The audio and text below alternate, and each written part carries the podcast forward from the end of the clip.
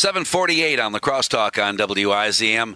The impeachment inquiry continues and will take uh, a new step tomorrow with uh, open to the public, uh, fully viewed uh, uh, conversation uh, with with. Well, I guess I'm not sure what exactly it'll be like. Our guest, Dr. Joe Heim, joins us this morning. What do you expect tomorrow? This new phase of the impeachment inquiry will will be less of a circus or more of the same?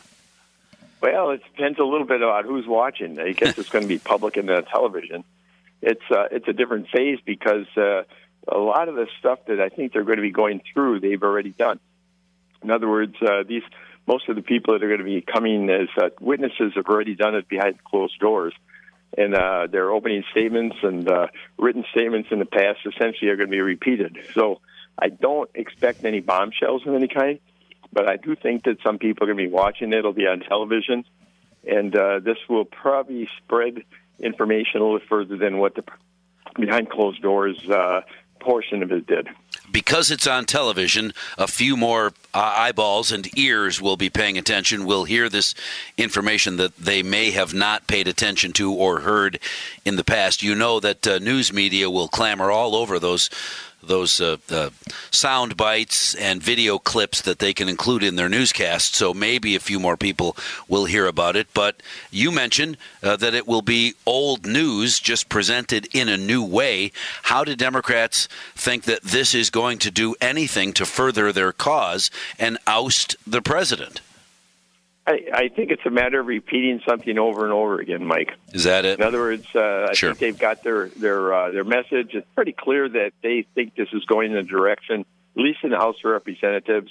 I, I think it's fairly clear that the uh, a majority, of the vast majority of the Democrats think the evidence is there, uh, and, and it's now they're uh, they're at the stage where they're going to try to uh, convince the public that uh, the information that they have is correct and accurate. It's it's uh, real news and uh, there's there's uh, sufficient uh, evidence there basically to go ahead with an impeachment. Uh, uh, they're, doing the impeachment investigation, but they're going to actually go to the vote for impeachment. I think it's fairly clear that uh, that that's where their intent is, and unless there's something uh, that pulls causes them to pull back, I think they. Uh, I think their pattern, their uh, their their steps in the right direction in this direction is uh, pretty clear. Do you think that the Republicans uh, and the fact that they, uh, at, it seems anyway, will not be allowed to call uh, whatever witness they want, that Adam Schiff is really uh, uh, holding tight rein on who will testify, what answers anyone who is in the testimony chair will offer.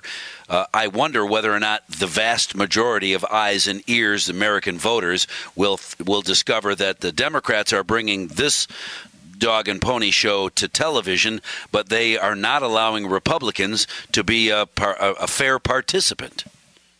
Yeah, I think uh, that's uh, has to be some concern for the Democrats. That it's going to look like they're uh, they're stacking the deck here.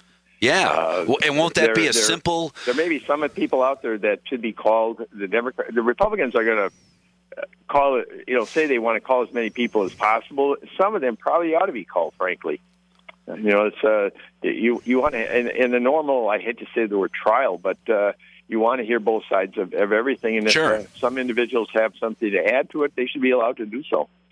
I, I think it'll get out one way or the other, Mike. Well, and three people uh, instantly come to mind with regard to who should testify. Adam Schiff should testify. Nancy Pelosi should testify. The whistleblower. The reason that all of this is even existing in the first place is a person who is pretend anonymous. Apparently, everybody in Washington, D.C. knows who it is, knows the name of this individual. Facebook has already said if you publish his name on Facebook, you will be banned for life. So we know whose water they're carrying. The whistleblower's known to everybody. Shouldn't he be allowed to testify? Uh, I'm going to tell you, I'm on the side of the whistleblower in this one, Mike. I think there's a first of all, the, the, there's a whistleblower law that protects this individual from public disclosure. Uh, in other All words, right, so is not, behind a uh, screen. This is not a typical situation. Right. They They- put the whistleblower behind a screen. You can't see him. We don't have to mention his name, but he should still be allowed to be questioned, shouldn't he? I think they, the, the question about whistleblower, by the way, there's two whistleblowers. People have sort of forgotten this already. Most of the uh, testimony of the last couple of weeks has essentially corroborated what the whistleblower complained about.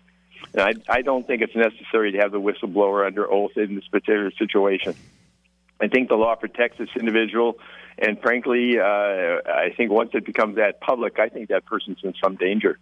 And I, I, I will use uh, Senator uh, Grassley of Iowa who is more or less said, and I think this is generally true. They they recognize that this whistleblower is exposed and is in some danger. You're not going to you're going to have a, a chilling effect on whistleblowers in the future. No one's ever going to do it. They can say, "Geez, if I, uh, report something, in some wrongdoing in government, I'm going to be exposed, and then I'm going to be in danger." Well, I I don't think they should open that door.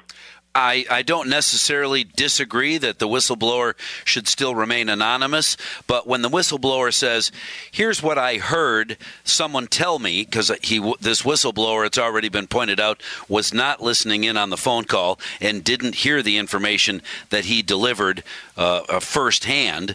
Uh, that person could still remain anonymous, not be fully disclosed, but still we could hear from that person, couldn't we?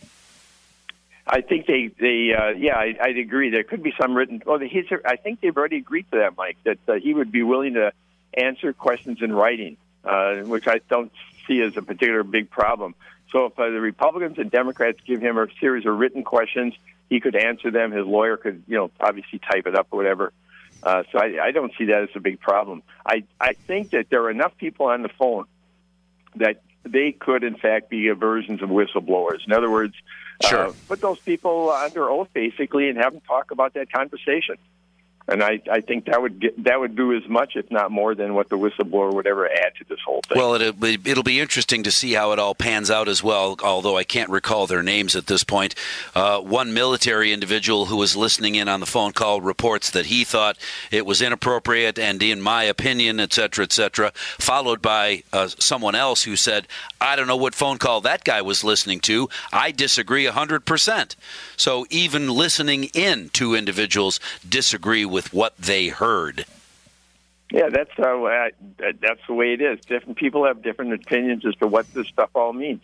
Right. You know, you you could read the uh, the uh, the narrative that the that the White House has released on this, and you're going to different people are going to form different opinions sure. as to whether or not the president did or didn't uh, do a version of quid pro quo. I mean, I've read it pretty carefully, and it really it, it depends on your perception as to what that constitutes. Well, and if your if your testimony begins with "in my opinion," I don't know. Does that carry as much weight?